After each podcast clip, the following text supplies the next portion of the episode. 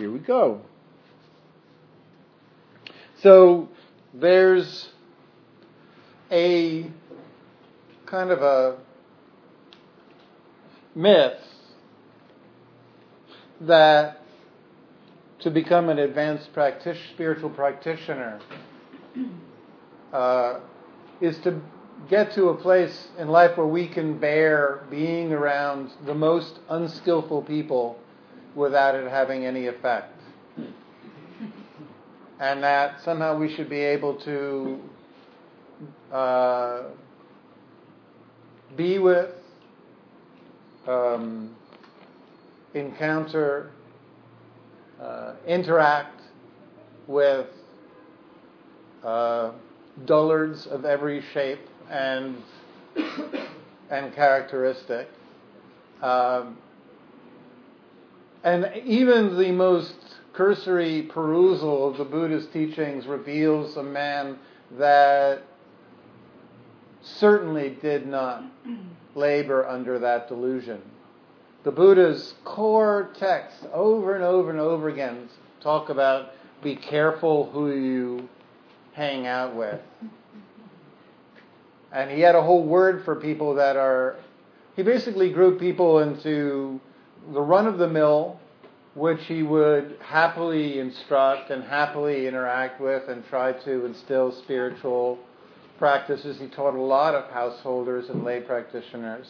And then there were the stream enterers, which were monastics and other people that had really had advanced practices. But there was also some people who he called Balavagga, which were just basically, uh, to use the spiritual term, pain in the fucking asses. That and the Buddha, if you, there's a bunch of uh, texts where the Buddha basically says, "Listen, you're not worth the effort," and he would he would take uh, he would go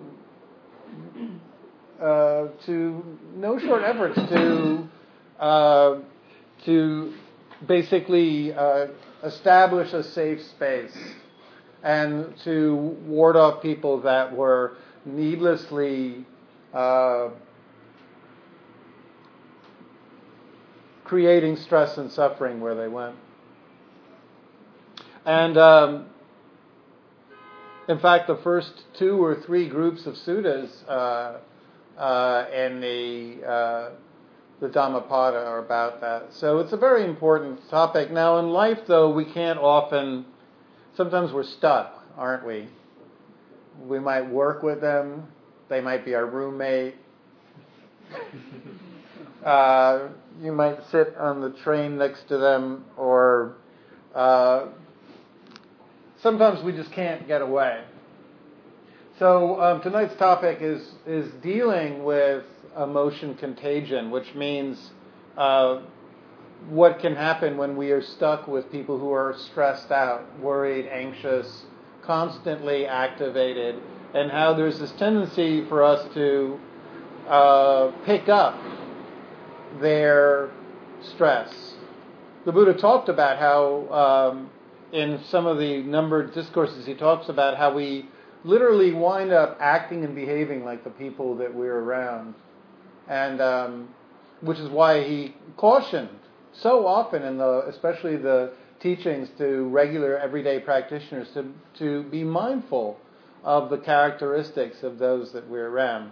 So, in order to discuss this, I'm going to take a step back and I'm going to talk a little bit about emotions because we have to understand what emotions are and, and uh, empathy and stuff like that, and then we'll talk about emotion contagion and how to deal with it. So, um,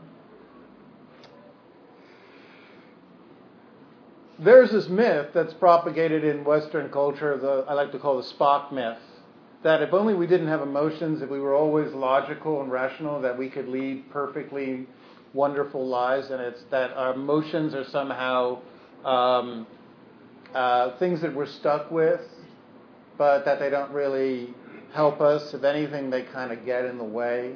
Or maybe they're only useful in relationships, romantic relationships, but uh, actually, the emotional mind is essential. It's the way that you develop security with other people. When you're activated by any of the fight, flight, freeze, or the mechanisms that keep you uh, engaged to find food, to find shelter, to find somebody to uh, uh, have sex with, anything like that that's engaged, the the body becomes activated, the mind becomes activated with what's known as readiness potential. You're ready to act. The muscles engage, the blood pressure changes, the heart rate changes, we release cortisol.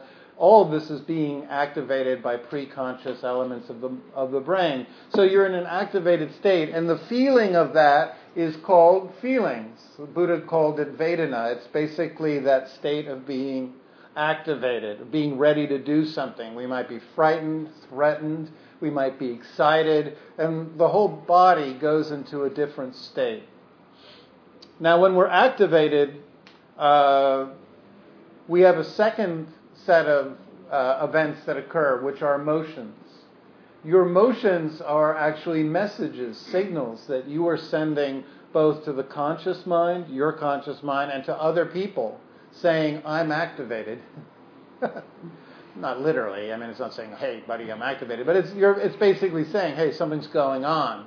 And the way we do this is we literally create a very visual change in the front of the body. Our facial muscles change, the tone of voice, the position of the body becomes different, the various different muscles contract. We go into a, uh, a fully visual emotional state. And the reason we, uh, we do this is because we're trying to signal to the people around us hey, you know, I'm feeling something. I'm either threatened or I'm excited or I'm in craving for food or whatever. You're signaling.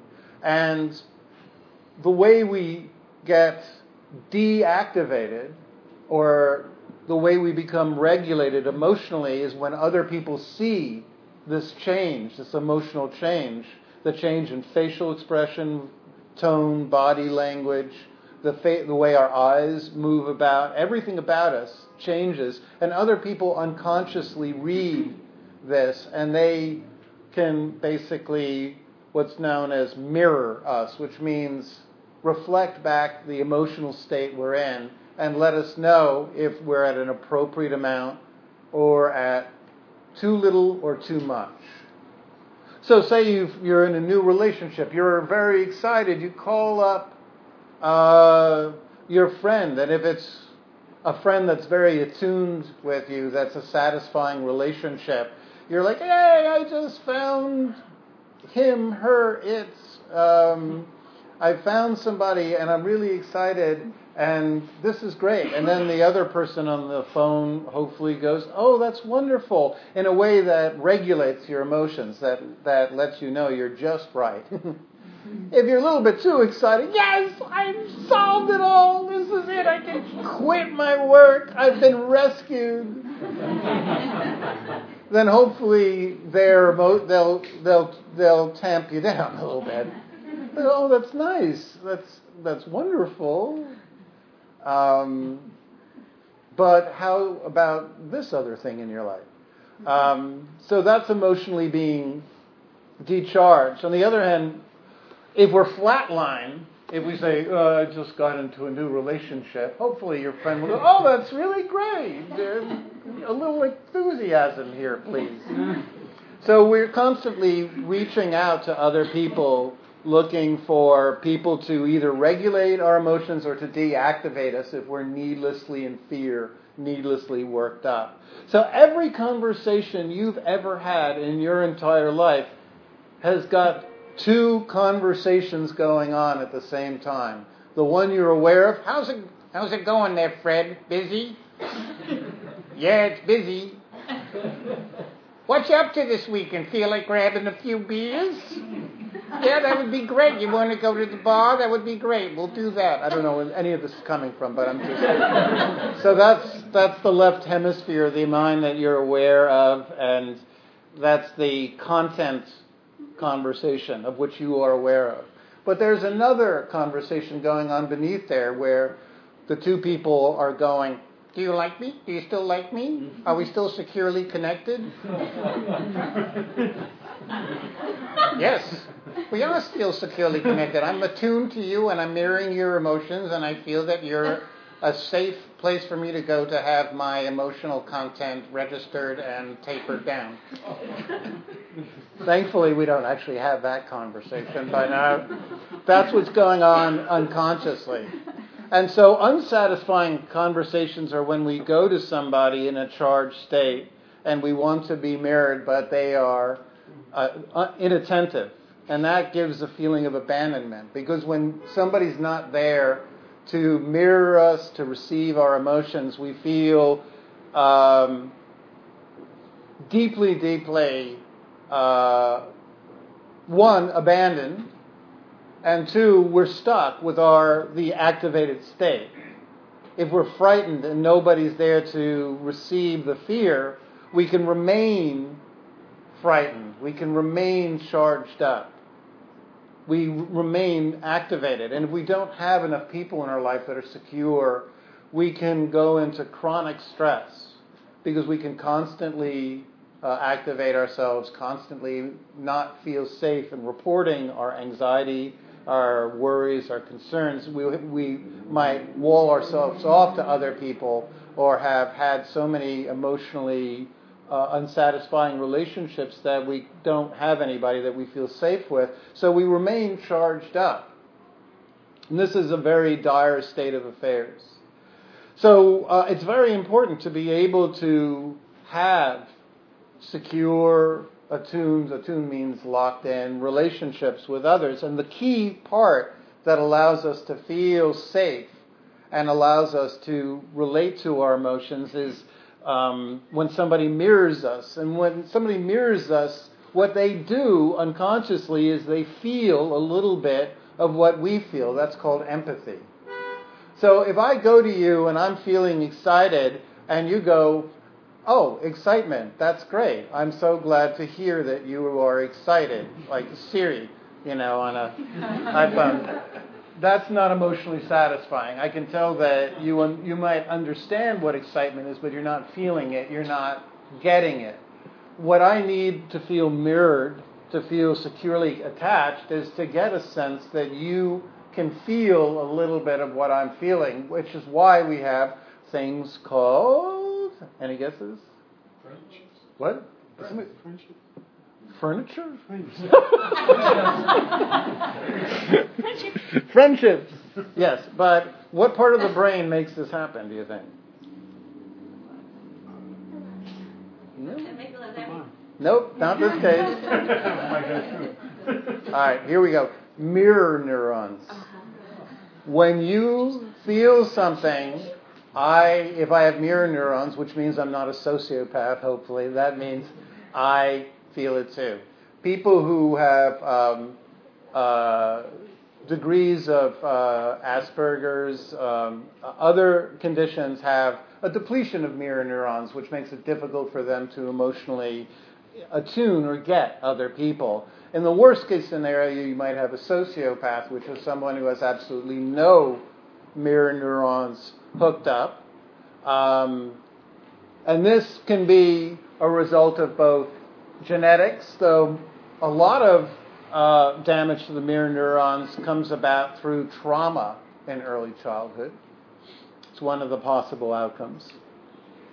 So, anyway, when you go to me and you're excited, I see the excitement in your body language, your face. All of this is implicit, by which I mean unconscious. We're not aware of it. I begin to feel the excitement. I begin to recreate it in my own body to an extent, and then I can empathize with your state. And then I can mirror it back to you. I can get excited too in my voice. I can mirror the excitement that you feel or the fear that you feel, the sadness that you feel. If you go through grieving, you've lost someone, I can feel a little bit of it and I can mirror that sadness back to you so that you feel received and thus the intensity of the emotion is deactivated. So that's why it's so important to have empathy. That's why empathy is listed in the four Brahma Viharas, as the Buddha listed as the key ways that we relate to others, not just through kindness, not just through uh, balance, not just through appreciation of their joys and happiness, but through empathy, being able to feel each other's emotional states, to understand. But this brings up a very, very important uh, realization, which or or process, which is that empathy makes us vulnerable to emotion contagion.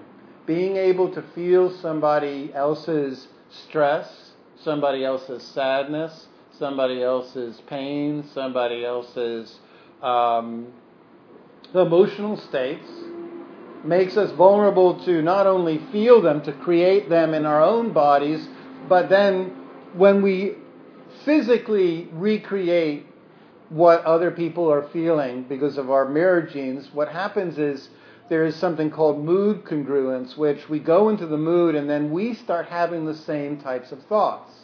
So, unconsciously, if I'm around all day long somebody who's really frightened or really worked up, I might not have anything in my life that I should be frightened or worked up about at that moment, but if I hang out enough with somebody who's really keyed up, if I'm not aware, I will start mirroring their their um, their body state. I'll start getting tense and tight. I'll start breathing quickly and rapidly like they do. I'll go into a similar mirrored mood of anxiety, and then, because of the mind's tendency to create thoughts that follow our body and mood states, I'll start thinking anxious thoughts.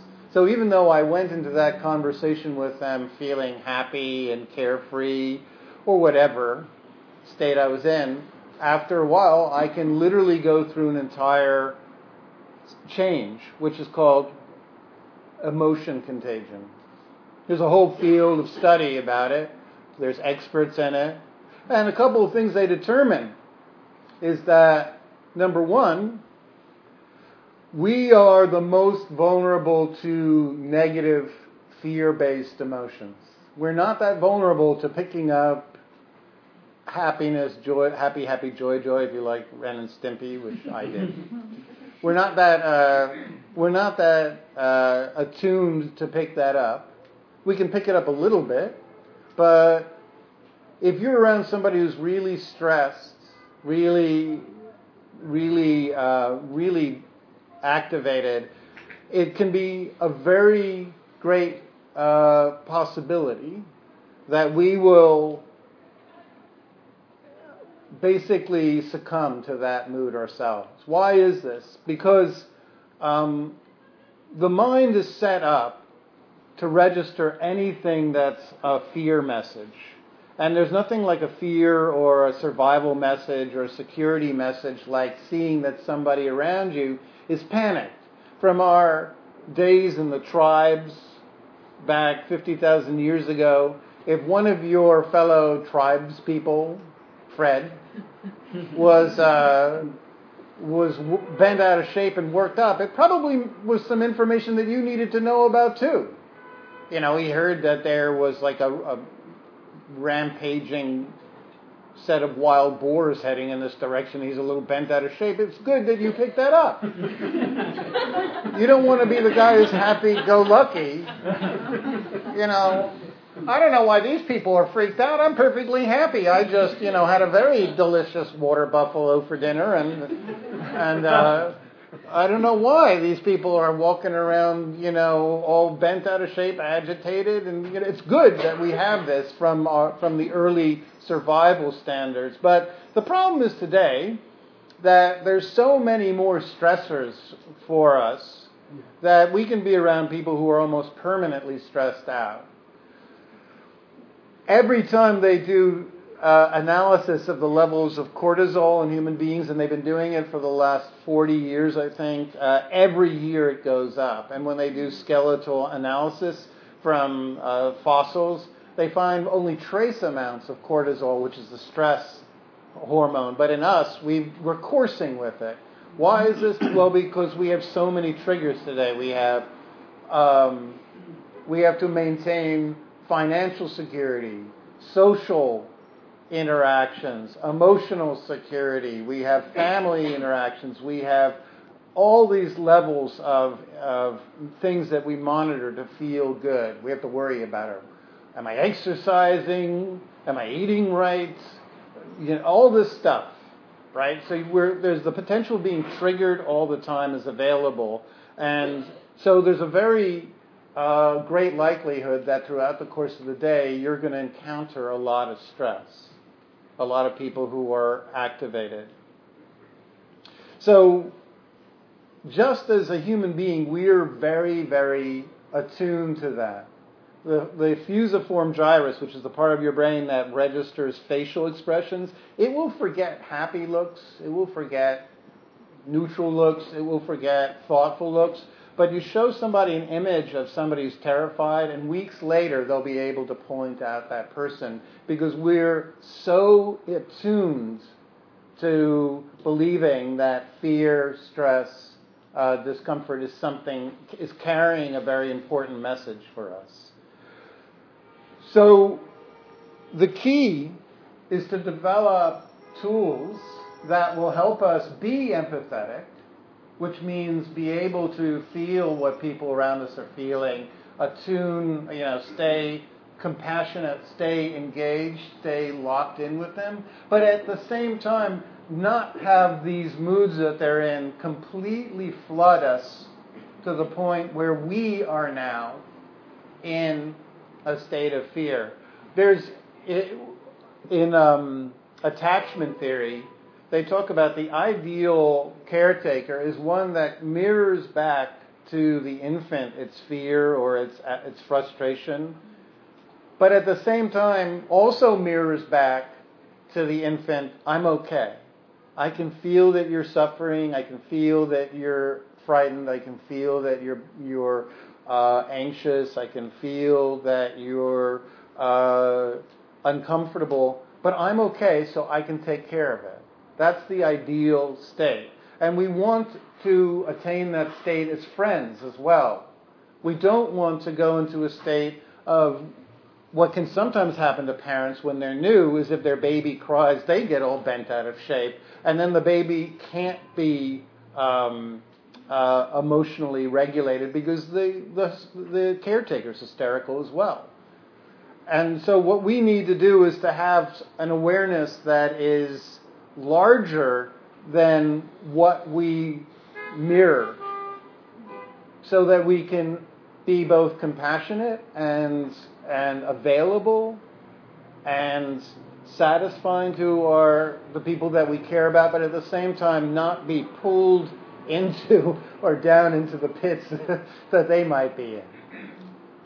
So, and it's interesting that the people who do studies on emotion contagion find that there's entire workplaces and industries that have emotional climates. I love that phrase, emotional climates. And some industries are just set for stress just set up for stress. Apparently, real estate is very high in the figure, but very competitive, I gather. People are buying, real estate agents are buying for the same, you know, things. They're constantly, you know, worried about stuff, I guess. I don't know anything about this, so, but apparently entire jobs can make you stressed out. Entire families can have emotional climates you ever be around like some couples that they're just serious and sort of we're we don't do silly. we find silly to be dysphoric and uncomfortable. We like it when we're kind of suspicious and judgmental. so you know, people can bring each other down into that. That's that. You know, we can really pull each other into emotional ruts. So uh, the real gold standard of being a human being is to have the entire emotional palette available to you. To feel everything, to not feel any of your emotions are wrong, to be able to feel them, to create a safe container in your body so that you can feel your emotional states and then go get those emotional states mirrored by people who are caring, who can basically make you feel okay with whatever you're feeling without shunning, blaming, rejecting, avoiding you, or at the same time trying to fix you and get rid of, rid of your feelings, your emotions. That's the gold standard. Not going to happen. I'm just telling you what it would look like. anyway, so we are in a world of other people who are stressed out. So what do we do about it? Here's the part where you get your five point bulletin and everything you heard before you can forget. So, um, the first is when you, the first key is to know when you are in a situation or with a person who tends to, that you are emotionally vulnerable to. Some people you won't be emotionally vulnerable to. Some people you are guarded around, you don't, uh, you don't empathize with them easily, you don't attune to their emotions, so, uh, you won't pick up what they're feeling. So you don't have to worry about that. It doesn't mean there's anything wrong with you. Nobody is emotionally available 100% of the time. So there are people with whom we are naturally emotionally vulnerable to being, you know, to to their moods, and there are people who we aren't. So, and there are people who trigger us as well, and people who don't. There's certain people that remind us of you know, your mother, your father, your first relationship, your most horrible relationship. The people who remind you of those, they'll probably trigger you. So um, we have people with whom we are vulnerable, and to know that, to know the situations and people that trigger us, so that when we go into those situations, we can begin to do the work. So, what does the work look like? One, when we are picking up somebody's emotional states, we go into what's known as the startle reflex, which is we become tight. The stomach becomes tight, jaw, shoulders, everything locks up. We begin to sort of bend forward into almost like a fetal type position. Uh, there's a, a, tensing of the the muscles in the front of the body. So you, if during a conversation with somebody who's really worked up, or somebody you know has a has a a way of uh, uh, becoming uh, of being so agitated, you pick some, up some of that agitation. Just scan these areas of the body while you're talking, while you're there. You can do both at the same time. They won't know you're doing it. Just relax the front of the body, the stomach, the chest, the shoulders. Release the shoulders down, the jaw if you are not in a physically stressed out position, you can still mirror them, but you will not go into the entire mood that they're in. So this is the most effective mechanism, keeping your body relaxed. If you do that one thing while you're talking with somebody who's who's constantly worked up, frightened, agitated, living in doomsday, i.e., you work in advertising, then um, you will be able to uh, you will be able to uh, be much more, uh, you'll build up your emotional immune system. There's a phrase you won't hear again today. Um, the second is afterwards, do the same. If you really find it difficult to relax the stomach, the chest, the shoulders, and I can't envision why that would be the case, but another way would be to simply really elongate the out breaths when you breathe. Just make sure that your breaths your out breaths are very long. This will have the same effect because breathing out long trips uh, regions of the brain that release serotonin and calm you down. So the longer your out breaths, that's another way. If you can't relax your body, relax the out breaths. Make them as long as possible.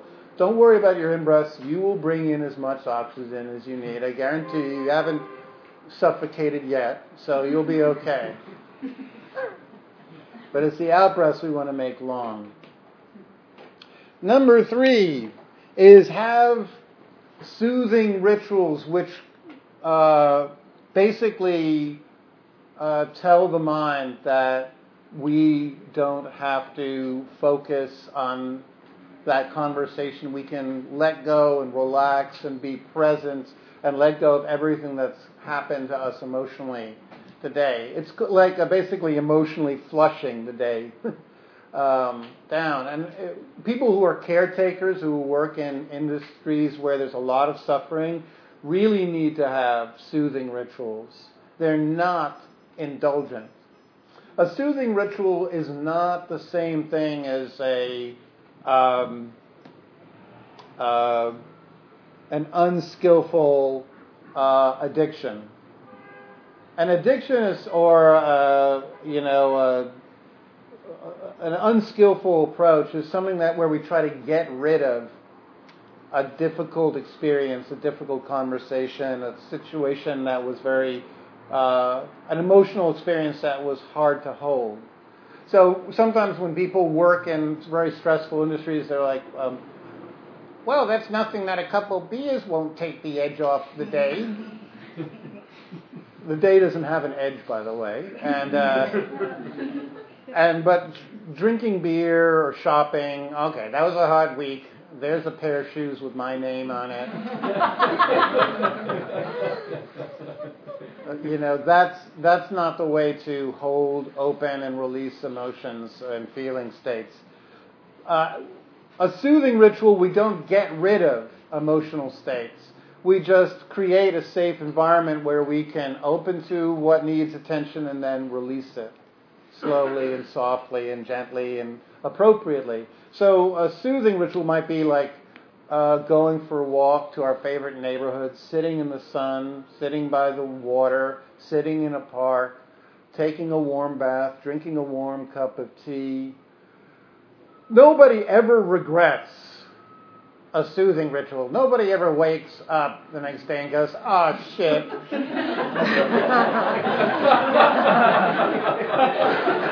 I did that, that, that gentle yoga again. I'm so screwed. Now I got to call up my friends and ask them what I did after that gentle yoga. did I get all, all yoga on you? Did I really get in your face with that yoga shit yesterday? Nobody ever says does that, but we do wake up the next day and we're like, after tying went on, and we're like, okay, that strategy of drinking away the edge of the day didn't work out so well. So a soothing ritual is something that we always feel good about. You know, getting a massage from Chinatown, um, uh, getting a foot massage, getting uh, going if, if you really like the Russian baths or sauna, or you like doing uh, you like doing gentle exercise or going for a run. All these things are soothing they can create a safe container where we can feel, but we don't go into the emotions. We don't become flooded. And we're bringing our awareness to the present. So the mind is no longer in that body condition. We're changing the body state when we're running or, get, or doing gentle yoga or in a sauna or uh, sitting in a park bench. We're changing the body state so we're no longer in the mood that's creating the difficulty. So that's a very important strategy. Meditation as a daily practice can give us a way to sit and hold and open to. So after a difficult, painful uh, interaction, we can sit and we can just hold the image of the other person and feel it. And just feel their difficulty and wish them lasting peace, wish them metta, and then release them, breathe them out. That's a really wonderful ritual. You can combine self-soothing with that. You can go to a park, sit, relax, and then just bring up a conversation, feel the feelings, bring metta to yourself and to the other person. And finally, of course, it's important to have our own emotional outlets, people that we can go to. If you are only being the caretaker in life and are never being cared for, that is not good news. That's not sustainable. There is no such thing as a completely self contained, self reliant human being. That's another word for somebody who's suffering. We all need people in our lives that we can open to, that we can connect with. Recent uh, attachment studies show that the need for secure connections with other people where we can safely express, which is not, you know, verbally, as we said, it's also emotionally allow ourselves to be vulnerable and express sadness or agitation. These every human being needs. So, the five things. Know those situations and relax the body and the breath. Note especially the front of the body, the stomach, shoulders, jaw, chest, relaxing those. Have a soothing ritual that is a way that we go and we flush the experience. We change the body shape, we change the environment, we get out of the house, we see different sights so that we're not in the same triggers. Meditate, have a safe container to hold the emotional states, and find people with whom you can share the um, these uh, experiences. I do a lot of training for people who work in hospices, and believe me, these people are very vulnerable to it. But if they do these processes, they can actually show up and be deeply, deeply, deeply, profoundly useful human beings, and at the same time have a rich, varied emotional life. So I thank you for listening. I hope there was something of value in there.